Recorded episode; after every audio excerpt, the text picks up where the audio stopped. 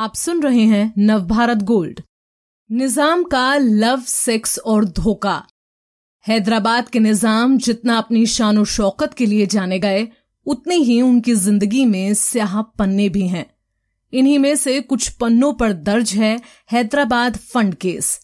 इसमें love, sex और धोखा के साथ है पाकिस्तान पर भारत की जीत।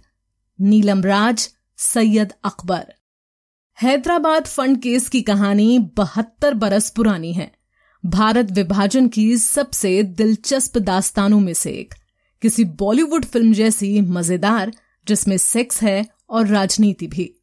राजसी वैभव है तो दुश्मनी भी। इन सबके केंद्र में है बेशुमार दौलत और उसे लेकर किए जाने वाले दावे। खास बात यह है कि इस कहानी का अंत भारत की पाकिस्तान पर जीत के साथ होता है। आइए इस कहानी की शुरुआत अंत से की जाए।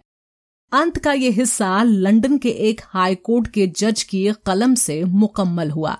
उन्होंने जुलाई 2020 में हैदराबाद के आठवें निज़ाम के परिवार के प्रिंस मुकर्रम जहाँ के उस दावे को खारिज कर दिया, जिसमें उन्होंने लंदन के एक बैंक में 1948 से जमा लगभग 332 करोड़ रुपए पर हक जताया था।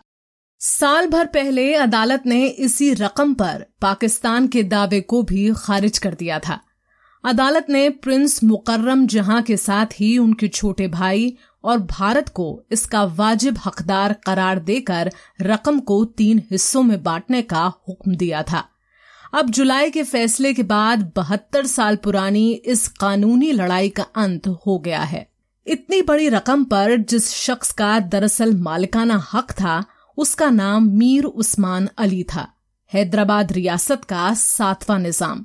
एक जमाने में उस्मान अली की तस्वीर दुनिया के सबसे अमीर आदमी के तौर पर टाइम मैगजीन के कवर पर आई थी।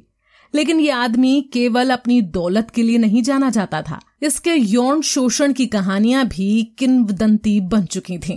द गार्जियन में छपे एक लेख में विलियम डेल रिम्पल ने दर्ज किया है जब मीर उस्मान अली की मौत हुई तो मुकर्रम जहाँ को विरसे में न सिर्फ़ बहुत सारा कर्ज मिला, बल्कि उन पर चौदह हज़ार सात सौ अट्ठारह चाकरों और उनके आश्रितों का बोझ भी आन पड़ा।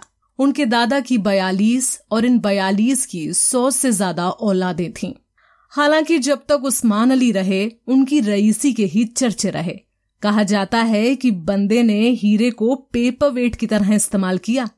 उसके पास सबसे महँगी रोल्स रॉयस गाड़ियों का बेड़ा था, जिसमें सिल्वर घोस्ट जैसी मशहूर कार भी शामिल थी।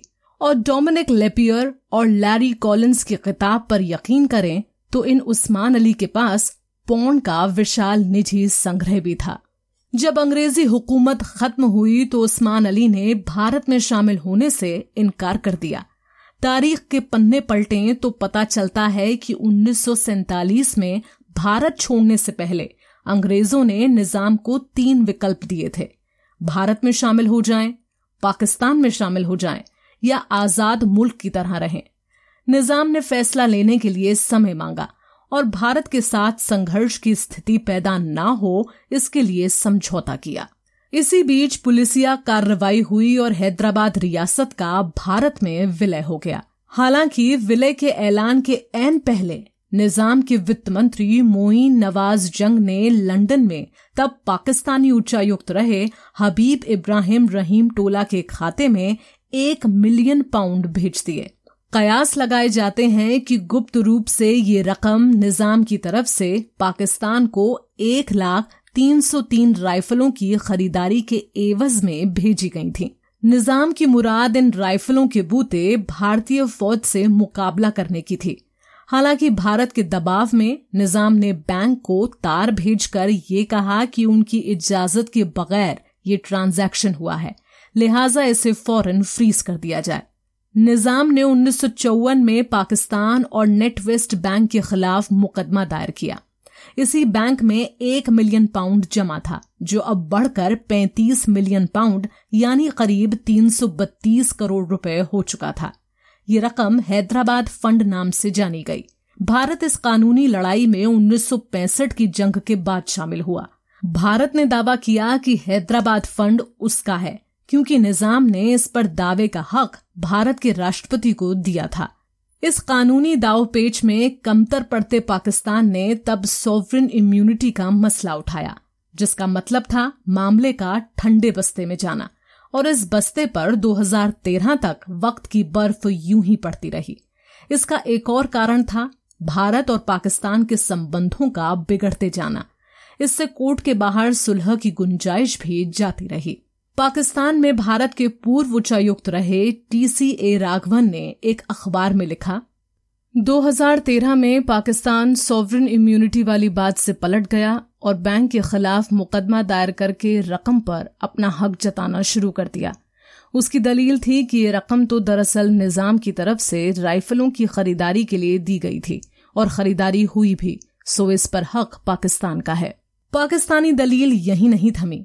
उसकी तरफ़ से कहा गया कि भाड़े पर आए ऑस्ट्रेलियाई पायलट सिडनी कॉटन ने तो हैदराबाद में ये हथियार कहाँ गिराने हैं, इसके लिए कुछ योजनाएँ भी तैयार कर ली थी। वे तो निज़ाम थे जो भारत के दबाव में अपनी बात से मुकर गए। पाकिस्तान ने अपने हिसाब से होशियारी दिखाकर इस मामले को एक ट्विस्ट दिया था। लेकिन वे भूल गया कि ऐसा करके उसने एक बंद कानूनी लड़ाई को फिर से शुरू कर दिया। और अब रकम पर दूसरे पक्ष भी अपना दावा ठोक सकते हैं। पाकिस्तानी दावे के बरकस भारत और निज़ाम अदालत में एक पार्टी बन गए और रकम पर हक जताया। 2 अक्टूबर 2019 को अदालत ने इस कानूनी जंग का फैसला आखिरकार भारत और निज़ाम के जायज़ उत्तराधिकारियों, यानी मुकर्रम जहाँ और उनके छोटे भाई मुफक्कम के हक में सुनाया। मुकर्रम के वकील पॉल हेविट के मुताबिक अदालत को कहीं नहीं लगा कि पाकिस्तान को ये रकम एक मुश्त सौंप दी गई होगी, बल्कि इस बात के पर्याप्त सबूत हैं कि पाकिस्तान ने महज एक ट्रस्टी की हैसियत से निज़ाम की ये रकम अपने पास रखी। हालाँकि दोनों के बीच 35 मिलियन पाउंड की रकम कैसे बांटी जाएगी, इसका ब्यौरा गुप्त रखा गया। निज़ाम की रियासत के प्रबंधक को महज चार लाख पाउंड मिले, जिसे उनके 120 वंशजों में बांटा जाना था। लौटते हैं मुकर्रम जहाँ की कहानी पर। एक ऐसा शख्स जिसके हिस्से दुनिया की बेशुमार दौलत आई, उसकी ज़िंदगी कतई आसान नहीं रही। परेशानी की शुरुआत उन्नीस सौ सड़सठ में उनके दादा की मौत से हुई। विलियम डेल रिम्पल लिखते हैं, सब कुछ अव्यवस्थित था। मिसाल के लिए निज़ाम के गैराज में खड़ी साठ कारों के लिए पेट्रोल और काल पुर्जों पर हर साल पैंतालीस हज़ार पाउंड का खर्चा बैठता था। ये और बात है कि इनमें से केवल चार चलने की हालत में थीं। डेल रिम्पल आगे लिखते हैं, जिस लेमोजीन को नए निज़ाम यानी मुकर्रम जहाँ को गद्दी नशी होने के लिए ले जाना था, वे टूट चुका था। निज़ाम को कमज़ोर करने वाली सबसे बड़ी बात उनके हज़ारों वंशजों के बीच की टकरार थी। इन सब का दावा था कि मुकर्रम जहाँ की तरह ही उनका भी संपत्ति पर उत्तराधिकार था। हद तो तब हो गई जब मुकर्रम जहाँ के पिता, जिन्हें बदचलनी की वजह से इस संपत्ति से अलग कर दिया गया था, उन्होंने भी एक हिस्सा अपने नाम से मांगना शुरू कर दिया। इन सबसे तंग आकर संपत्ति रियासत के प्रबंधकों के भरोसे छोड़ प्रिंस मुकर्रम ऑस्ट्रेलिया भाग गए। प्रबंधकों ने कुछ लूटा और कुछ बेच दिया। उनकी दूसरी पत्नी, जो एक ऑस्ट्रेलियन थी, वे एक बायसेक्सुअल संबंध बनाने लगी, जिनकी बाद में एड्स से मौत हो गई। जॉन जुबर्सकी जिन्होंने the last Nizam the rise and fall of India's greatest princely state नाम की किताब लिखी और जिनकी मुकर्रम जहाँ से सीधी मुलाकात है वे बताते हैं, मुकर्रम ने कुल पाँच शादियाँ की, इनमें एक भी कामयाब नहीं रही। वे अब तुर्की में दो रूम वाले एक मामूली अपार्टमेंट में अकेले रहते हैं। अब छियासी बसंत देख चुके मुकर्रम जहाँ कहते हैं कि मैं कानूनी लड़ाई से थक गया हूँ। लंदन वाले 35 मिलियन पाउंड का मामला सुलझ गया है, लेकिन अब निज़ाम के वंशजों ने चार लाख पाउंड वाली डील को लेकर नया कानूनी बखेड़ा शुरू कर दिया है। मुकर्रम जहाँ ने हालाँकि इस रकम में अपना हिस्सा ना लेकर उसे 120 वंशजों में बांट दिया है। इस तरह के और दिलचस्प पॉडकास्ट सुनने के लिए विश्व की सर्वश्रेष्ठ Hindi entertainment service Nav Bharat gold पर लॉगिन कीजिए। गोल्ड के पॉडकास्ट का खजाना मिलेगा नव भारत गोल्ड डॉट कॉम पर।